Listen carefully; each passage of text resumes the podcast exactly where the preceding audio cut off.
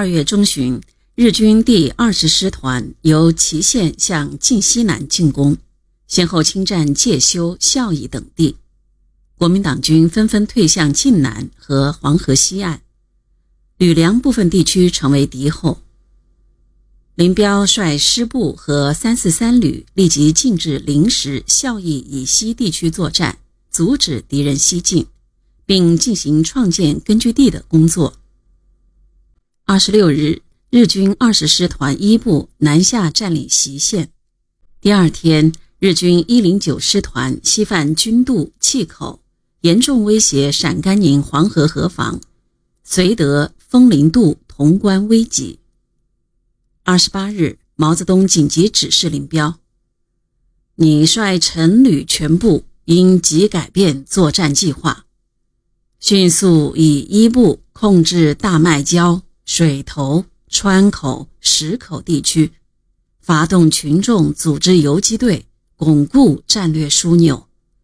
主力转入祁县、武城、大宁地区，寻机作战，相机消灭该敌。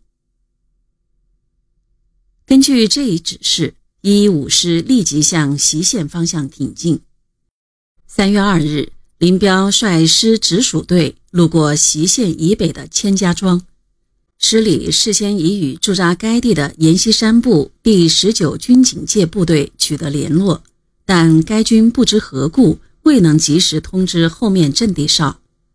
当时八路军部分人员穿着缴获来的日军军大衣，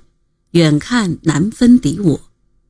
当阎军哨兵隐隐约约看到一支穿着日本黄泥军大衣的队伍过来时，便误以为日军来了，冲着骑马走在最前面的林彪迎面开了一枪。林彪当即中弹栽下马来，子弹从右肋径由左侧背穿出，伤及肺部和脊梁骨，所幸的是尚未击中要害。关于林彪受伤，还有一种详细的说法。林彪在平型关战役中缴获了一匹好马，浑身雪白，闪光耀眼，名唤千里雪。自打有了这匹好马，林彪便慢慢养成了遛马的习惯。晋西南的山区早晚多雾，雾起时漫山遍野，云烟弥漫，5步之内不辨东西。3月2日清晨，又是大雾涨天，林彪照例去遛马，警卫员劝说不住，林彪又不让其跟随，林彪一个人骑着千里雪向村外溜去。林彪一出村，豪情勃发，策马奔驰，那千里雪驮着主人飞蹄腾空，闯村过店，像闪电般在云雾中出没。清脆的马蹄声沿着山区小道一路响起，不知不觉的，林彪连人带马闯入了阎锡山部队的防区。阎锡山的部队紧邻115师，由于正和日军打仗，他们在防区边缘布置了警戒线，放了流动哨。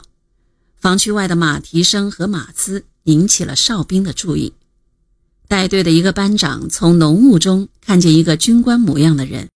身穿黄呢子日本军大衣，骑着一匹洋种马，正朝这边飞驰而来。他认定这是日本军官无疑，慌乱中下令开枪。枪声响过，林彪连人带马扑倒在地上，子弹从他的前胸打入，身穿了右肺叶。等阎军士兵把林彪认出时，他已由于失血过多昏迷了过去。闻讯赶来的警卫员赶紧把林彪抬回115师师部进行急救。阎锡山听到消息大为惊讶，亲自带着医官前来为林彪会诊，并向林彪表示要枪毙肇事者。林彪这次却表现出大将的风度和雅量，他没有同意阎锡山的意见，宽恕了那个闯祸的班长和士兵。这种说法虽然很详细，但是所述似有存疑之处。根据罗荣桓给毛泽东的电报中说，林率直属队到达祁县以北之千家庄，已与19军警戒部队最前线取得联络，为及时通知后面阵地哨，令骑马独在先头走，即遭受射击，从右腋胫由左侧背穿处，幸未中要害。从这里看，林彪似是在行军中由于没有及时通知后面的阵地哨而误遭枪击，而不是在遛马当中。